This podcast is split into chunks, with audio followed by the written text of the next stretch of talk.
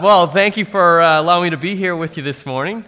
Um, uh, I, am grateful, yeah, to be here with you guys. I'm obviously not Chad. Uh, I guess I have a few more hair follicles than he does. Uh, but, uh, man, I listened to Chad's sermon from last week on Friday, um, and I'm kind of intimidated. I didn't realize he was such a great preacher. I'd never heard him preach before. So if you've not heard that sermon, you need to go back online and watch or listen to that sermon. Not only was it a great sermon, offering great, great encouragement, great wisdom, but it kind of sets the stage for this whole series of messages that we'll be in for the next several weeks called Guardrails. And, and last week, Chad explained kind of the purpose of guardrails. You know, we see guardrails on the highway, and oftentimes we don't pay attention to them. But what are, what are guardrails? You know, guardrails are a system designed to keep us from veering off the road, veering off the highway, uh, off, into, off a cliff, off into the trees, whatever that might be.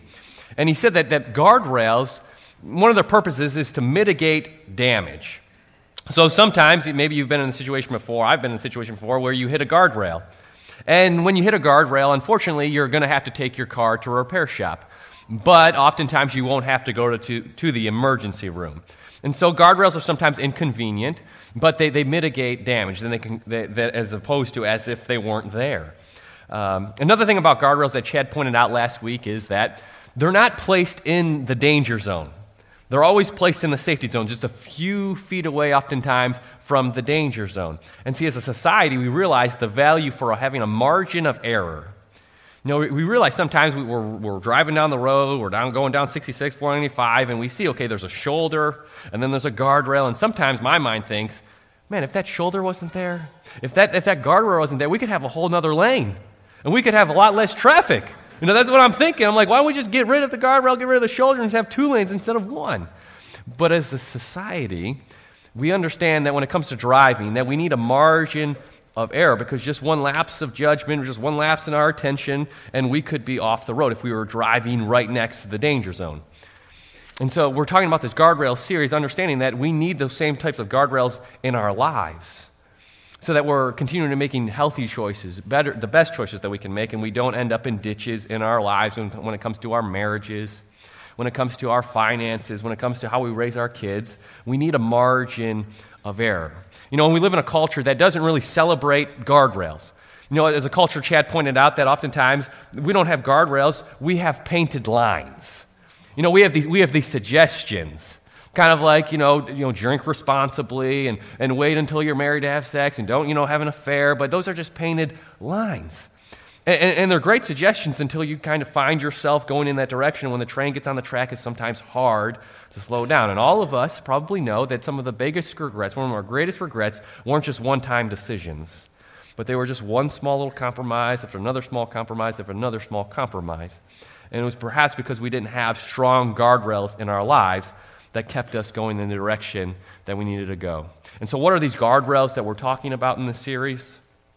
Well, they're, they're kind of matters of conscience that, that will kind of wake us up, kind of, kind of kick us back into gear and say, watch out, you're, you're, you're, you're getting off of the road.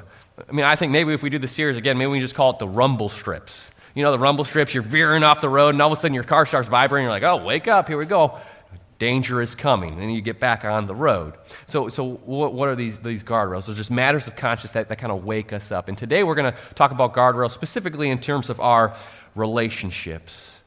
In, in terms of our relationships, mainly with our friends and our associates. And so let me kind of just set the stage for those guardrails and ask you this one question Have you ever met someone that you later wish you had never met? Yeah, n- nervous laughter, right? No, I mean, maybe that's a little too close to home, but maybe, maybe let's put it this way. Has your spouse ever met someone you wish they had never met? You know, maybe they like someone a little too much, or maybe, maybe, let's put it this way. Have your kids ever met someone that you wish they had later uh, met, that you, they wish they had not met, right? Yeah. Oh, yeah. We can all think of people. We can go back in our memory bank and we can, we can think of people that we wish we had never met or they had never met. Why? It's because oftentimes our biggest regrets are always connected with people that we have met. You know, oftentimes our biggest regrets, I have no idea what they might be, but probably weren't made in isolation. You probably weren't alone when you did it or made that decision. They were probably influenced by someone that we knew, oftentimes a friend.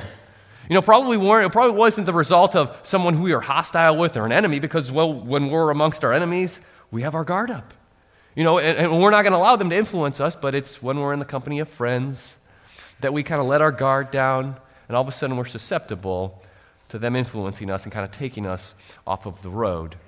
And so, what are some guardrails that we need to have in terms of these relationships? Well, we're going to look at the wisdom that King Solomon gives us in the book of Proverbs. So, if you would open up your Bibles to the book of Proverbs, and we'll be in chapter 13 today. And while you do that, let's just think, maybe let's go back in our memory banks of what we've learned about King Solomon in the past. Maybe you, maybe you have no idea who he is, but maybe you, maybe you do. Well, what we learn in the Bible is that King Solomon was the third king of Israel. He's the most powerful king at the time. People came from all over the world to glean from his wisdom. He was known to be the, the, the richest man in the world, he was the wisest man at his time. And so everyone wanted to, to be his friend, to be his associate. And, every, so he, he, know, he understands a lot about what it comes to having relationships. And he also, oftentimes, didn't always make the wise decision. I mean, we look at his life and we kind of like, this is the wisest guy? I mean, he had 700 wives. It's like, how could that be a wise decision? I mean, I, I, am not married, but I think having one would be enough, right? I mean, enough, enough said. But, you know, he, he learned a lot, I'm thinking, from that life experience.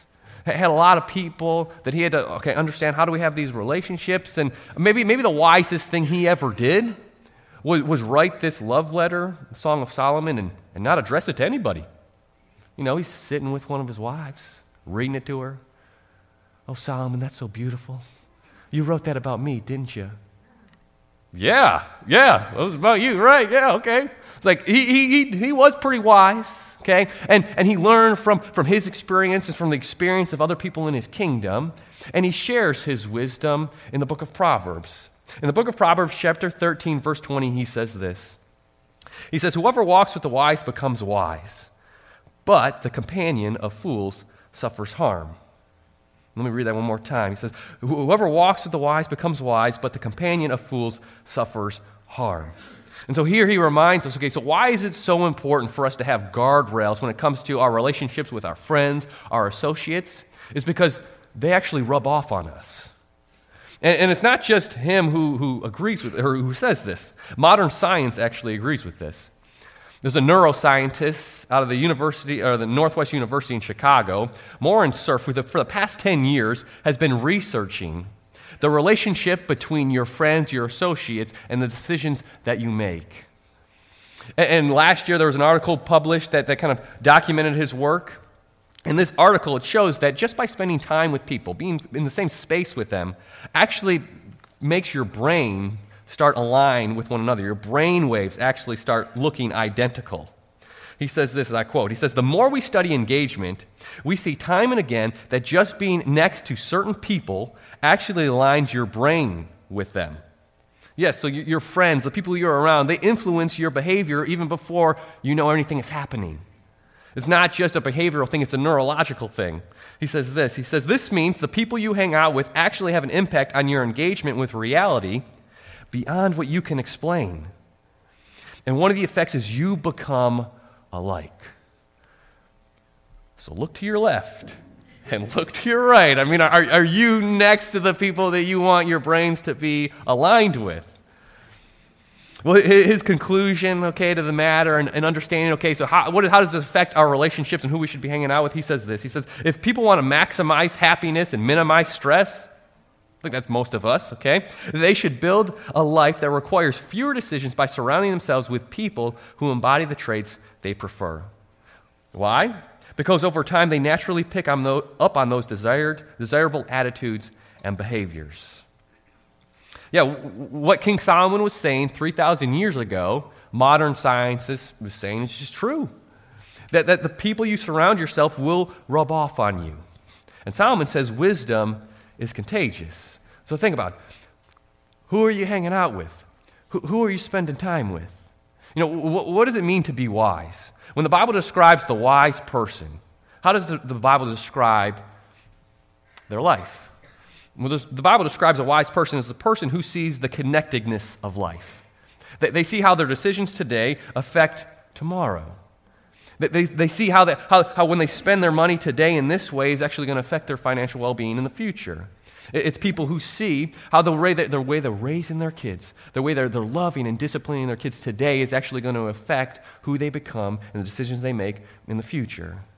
The wise person understands that by doing chores around the house leads to hugs and kisses later on in the bedroom, I've heard, I don't know, okay? But they see the connectedness of all of life. See, Jesus says that in Luke 7 that wisdom is proved right by her children. I mean, I mean it's the, the proof is in the pudding. No, just look at someone's life. You know, if you're a young entrepreneur and you have a desire, you have a vision to start a company, who should you be hanging out with?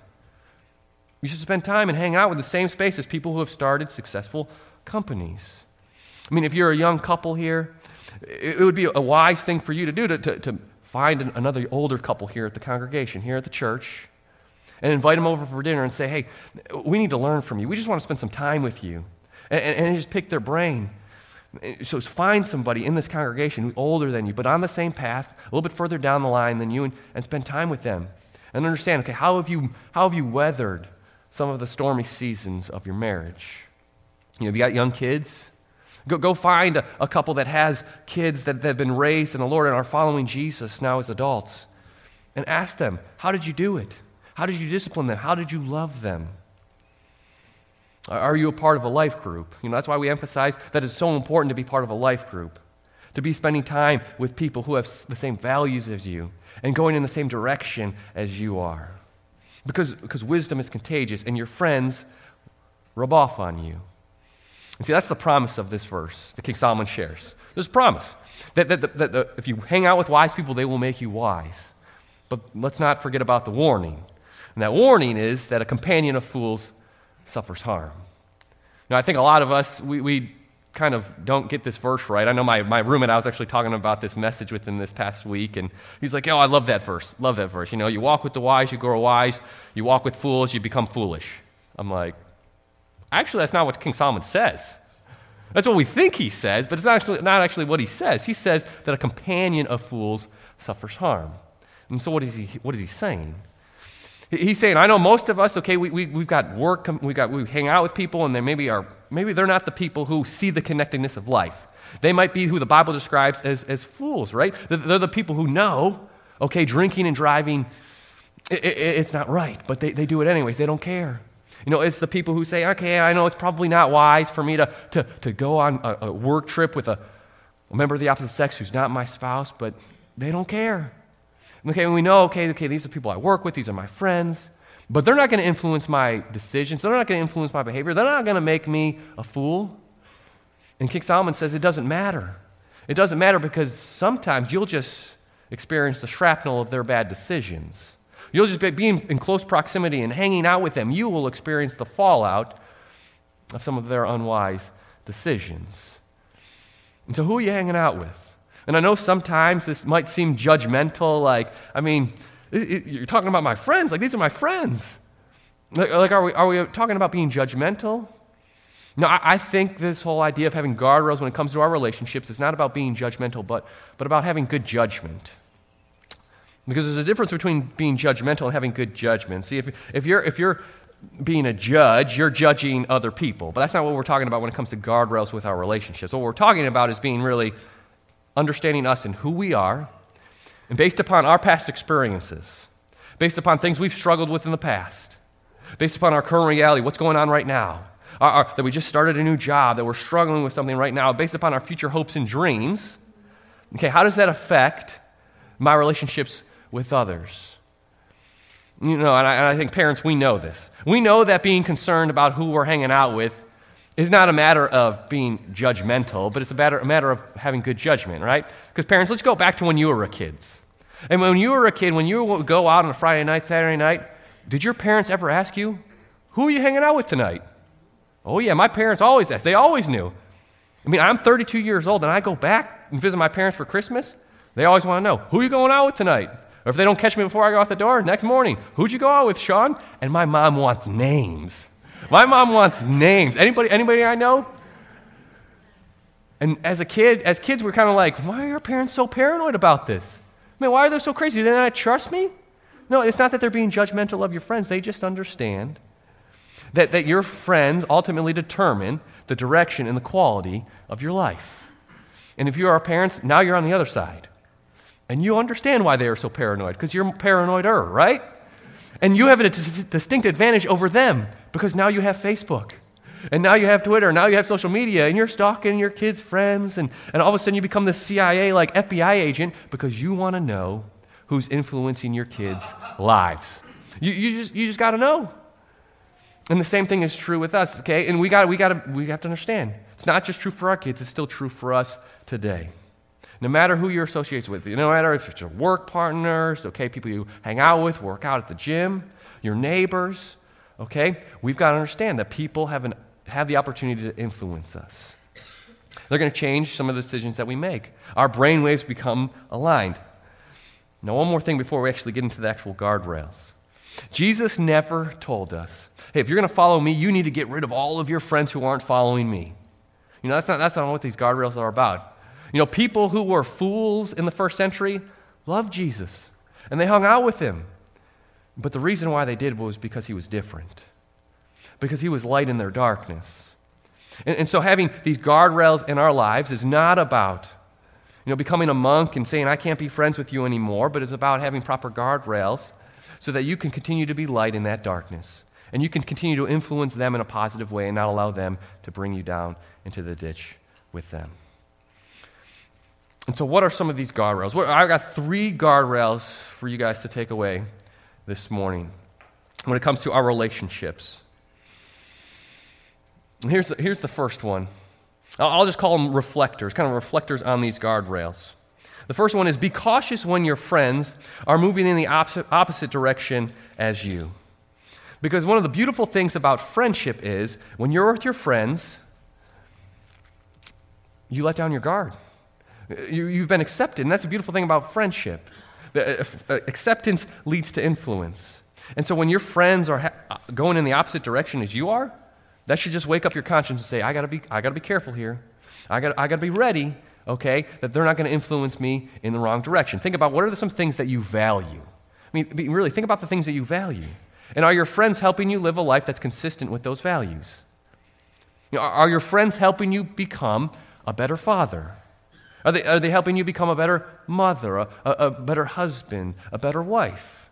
Are, are, your friends helping you raise your kids in a way that's godly? And, and if you're like, oh, I would never let my friends hang out with my kids, it's like, okay, that could be a red flag, okay? You got to have some guardrails there. You, you know, think the, the people who have ruined their financial state will not, keep, be, not have any worries about you ruining your financial state. And, and people who have, who have wrecked their marriages won't, won't have any qualms about you wrecking your marriage. People who don't care about their reputation won't care about yours. People who lie, cheat, and steal feel comfortable about themselves when you lie, cheat, and steal. So just be careful. Just let your conscience be awoken when your friends, your associates are heading in the opposite direction as you are. Understand, know your values, and understand how they're influencing you and your values. Here's a second reflector Be cautious when you start pretending to be someone you're not. This happens, right? I mean, I, I love, honestly, pretending to be someone I'm not. Once a year on Halloween, like this coming Saturday, I'm going to have a Halloween party. I'm going to dress up like a costume. It's going to be great. And actually, I, I do it more than once a year. I'll confess. Okay, I'll confess. But I do it because I love serving in our children's ministry at church. And one thing I've learned if you want the kids to pay attention to you, you just dress up in a crazy costume, and they're like, "Man, I don't know what, who this guy is, but he obviously wants us to learn about Jesus, so let's pay attention." And they'll, you'll, if you ever serve in kids ministry, just dress up in a crazy costume, and the, you'll have the kids eating out of your hand. Here, here's just one costume. I think, I think we got a picture of myself dressed up as Forrest Gump a few years ago. So I dressed up as Forrest Gump because we were learning about we were learning about perseverance. So I had this crazy idea. I was like, I don't know if the kids will get this, but the volunteers will love it. So I'm like, I'm like, hey, I, I ran across the country multiple times. You know, when you, when you think you got to give up, just keep going. And so I told them the story about Forrest Gump, and they were like, okay, whatever. But, you know, it, it, it is awesome. I love it. The kids love it. And, you know, pretending to be someone you're not. Okay, it's great on Halloween. You know, it's great in Kids Zone until you have to go outside and get, get dressed up and all the adults see, and you're like, who let the insane, like, asylum, who let the guy out of the insane asylum? Like, don't worry, I'm just going to go hang out with your kids. Like, you know, and, and it's great pretending to be someone you're not in those situations, but it's a terrible way to live your life. And in fact, it's deceitful. And it's lying. It's not healthy. But, but sometimes, okay, that's our current reality. You know, so be, be warned, be careful when you find yourself in a room with people and you find yourself nodding in agreement with everyone else who's nodding in agreement, and on the inside you're like, no, I actually don't agree with what they're saying. I, I don't, but everybody else, it seems like everyone else, we're all just kind of on the same wavelengths. Be careful. Watch out how they're influencing you. And, and so when you find yourself, all of a sudden your language going from PG to rated R because of the people you're hanging out with, be careful. When, when all of a sudden your jokes become a little bit more crude. When, when your spouse says, honey, you're, you're just different when you hang out with those people. Be careful, watch out. When all of a sudden you start liking cats and country music, gentlemen, okay? Like, it's a slippery slope from there, okay? be true to your convictions, okay? When, when you start pretending to be someone that you're not, watch out. That's a, that's a guardrail, that's a rumble strip saying you're heading to danger. So here's the third one. Here's the third reflector. Be cautious when you feel pressured to compromise. When you feel pressured to compromise your conviction, watch out. Danger is coming. When, when something that was often was never an option for you, something that was never a temptation for you, all of a sudden becomes an option, all of a sudden something that you're entertaining the thought, saying, I wonder, how, how would it be that bad? Is, is it really off limits? Be cautious. You know, one question I get from, from the young adults at my church, the 20 year olds that I work with at New Life, one question I get all the time is, Sean, is this a sin? It's like, I love that question. Is this a sin? It's like, well, what? It's like, is smoking marijuana a sin? You know, is drinking a sin? The question I get most often is this Is moving in with my boyfriend or girlfriend a sin? No, I hear that all the time. And so, you know, my thing is okay, well, what do you believe about Scripture, about the Bible? And about God's, you know, his design for marriage. And we look at scripture and we say, okay, well, it seems like God has designed marriage to be something that, that is enjoyed by a man and woman for life, and, and that sexual intimacy is to be enjoyed within that confines. Anything outside that confines is outside of God's will for your life. And they, at that point, they're like, oh, I mean, we're just moving in together. I mean, we're just going to be roommates. Like, we're, we just want to make sure this whole, like, we're compatible and, like, you know, we put the toilet seat the right way and the toilet, you know, all this stuff. I'm like, all right, this is, a long, is going to be a long discussion. You're trying to pretend to play married. Okay, that's not going to work. But we get to this point, okay, we're kind of getting to what they're wrestling through, and I say, okay, so, so here, let me get this. You're going to move in together. You're not going to sleep together, just be roommates. I say, oh, say, okay, maybe, may, maybe that's not a sin. Maybe moving in with your boyfriend, your girlfriend isn't immoral, but it is unwise. It is like driving down a dark mountain road at 100 miles an hour without any guardrails you are asking for trouble. And so, if you ever find yourself asking that question, is this a sin? Ask yourself, why are you even asking that question in the first place? It's probably because someone is influencing you and someone wants you to compromise your convictions. You know, the Apostle Paul, he, he, he wrote to his friends in the city of Corinth who were kind of struggling with the same question. They lived in this very sinful Greek city, it was very dark. And, and he warns them hey, be careful who your companions are, who you're hanging out with. And he says, in order for you to be light in this dark world, you, you, you've got to make sure that you're not asking and making your decisions based upon this question of is this a sin or not. He says that's a terrible question to ask yourself. So he gives them this wisdom in 1 Corinthians 10.23. He says, everything is permissible, okay? Everything is permissible. You know, we're saved by grace, but he says, but not everything is beneficial. Everything is permissible, but not everything is constructive. And so he tells his friends if you guys are making your decisions based on is this a sin or not, you're going to have an okay, mediocre life. The question you should be asking yourself is in light of my past experience, in light of my current reality, in light of my future hopes and dreams, what is the wisest thing for me to do? What is the wisest decision for me to make? And so, if you ever find yourself asking that question, is this a sin or not? Ask yourself. Is that the wisest decision for me to make? Am I being influenced by someone else? Or should you be kind of awoken to maybe the fact that someone is trying to compromise your convictions? Because I think we can probably go around the room if we had time and everyone could share a story about a regret they have And it's probably connected to you compromising your conviction, and it probably wasn't you in isolation. It was probably due to the influence of someone, someone in your life. And I know probably most of us, maybe we think, some of us maybe think, okay, but that's the past. And I'm stronger now, and I'm wiser now, and I don't need any guardrails. I mean, I can get as close as I can to that sin and not let me, it won't, it won't affect me. You know, but we play with fire, you're always going to get burned. And that's why the Apostle Paul in 1 Corinthians 10 tells his friends this. He says, If you think you are standing firm, be careful that you don't fall. And some of the hardest days in ministry for me have been when mentors of mine, who had always told me that you need to have guardrails in your life, didn't respect the guardrails and, and ruined their marriages and are no longer in ministry because they thought they were standing tall. I pray that that would not be true of us. So think about who are you who are you standing with? Who are you walking with? Are you walking with wise people? People that people that maybe are, are further down the path than you are and, and saying, I want to get there someday. Would you help me get there? Do you have people that you're locking arms with in a life group so that you're not walking on this journey alone? You know, King Solomon reminds us in, in, in Proverbs 27 17, he says, as, as iron sharpens iron, so one man sharpens another. Who's sharpening you? You making a commitment to be here every Sunday morning, to be in the same room with people who are heading in the same direction? I hope you are. Now, I imagine that there are some people here this morning who said, Man, I wish I'd heard these, these series of messages on guardrails like 10 years ago, 20 years ago, because you look at some of your regrets and you're like, Man, I, I wouldn't have that in my life if I had had stronger guardrails. And if that's you, uh, understand that, that we can have hope. That Jesus didn't just come to, to give us some wisdom, to help us live good lives. No, he came to redeem all our hurts, all our hangups, all our bad habits, and to bring, to bring beauty out of the mess that we sometimes create in our lives. Now, I think it's wonderful the fact that the person that we're learning from today, King Solomon, was a man who had made a wreck of his life.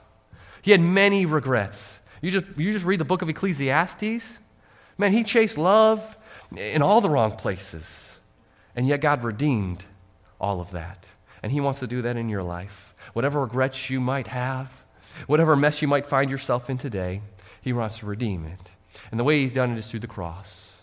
And that's what we're going to do right now is going to reflect on what Jesus has done for us in the cross by taking communion and, and taking uh, uh, this cracker and, and taking this juice and remembering the high price that Jesus paid so that we would no longer be defined by our regrets, by the mess that we sometimes make of our lives, but so that God could bring beauty out of the ashes. And the way that He did that was He didn't stay in the safety zone. No, Jesus came out and went into the danger zone, and He came down in the ditch with us and rescued us out. And in the cross, He turned everything upside down. He, he, through the cross, through His death, we can have life, and through His pain, we can have, have healing. And some of us have some scars in our lives, but so does Jesus. He's got scars in his hands and in his feet so that our scars won't have the last word, but that he will. And calling us as his, his, his, his sons and his daughters because of the high price that he paid for us on the cross.